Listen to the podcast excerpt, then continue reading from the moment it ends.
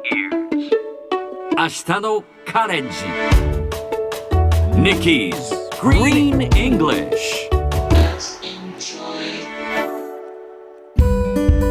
Hi everyone! ここからは地球環境に関する最新のトピックスからすぐに使える英語フレーズを学んでいく Nikki's Green English の時間ですそれでは早速今日のトピックを Check it out! ビーバーを放つことは農家との摩擦を引き起こしています。これはイギリスの BBC が伝えたもの。イギリス北部のスコットランドでは新たにビーバーを野生に放つことを禁止しました。これはビーバーが作るダムが洪水を引き起こしてしまうため畑が水浸しになることを恐れる農家が反対するからです。実際ビーバーは川をせき止めてダムを作り小さな洪水を引き起こします。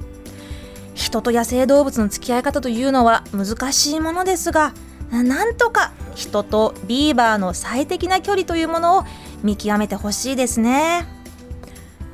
さてこのニュースの原文はこちら。Releasing beavers has caused friction with farmers. 今日は friction をピックアップします。friction F R I C T I O N friction 摩擦という意味です。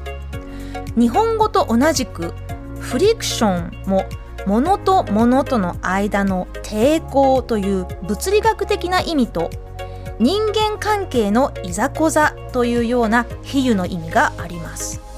例えば僕は家族との間で摩擦を起こしたくない。I don't want to cause friction in my family. またはテレビのニュースは2つの政党の間のいざこざを報じた。The news on TV reported friction between the two parties.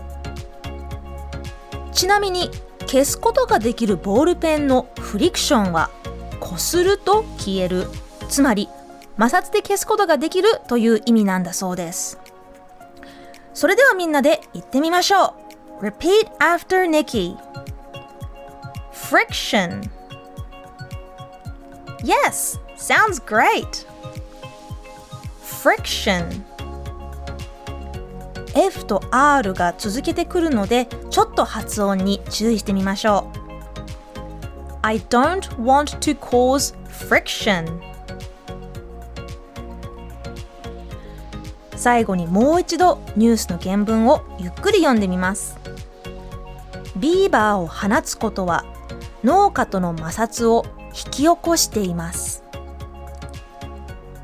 Releasing beavers has caused friction with farmers. 今日の Nikki's Green English はここまで。しっかりと復習したい方はポッドキャストでアーカイブしています。通勤通学お仕事や家事の合間にまたチェックしてください。See you next time! もっとプールのスポットライト。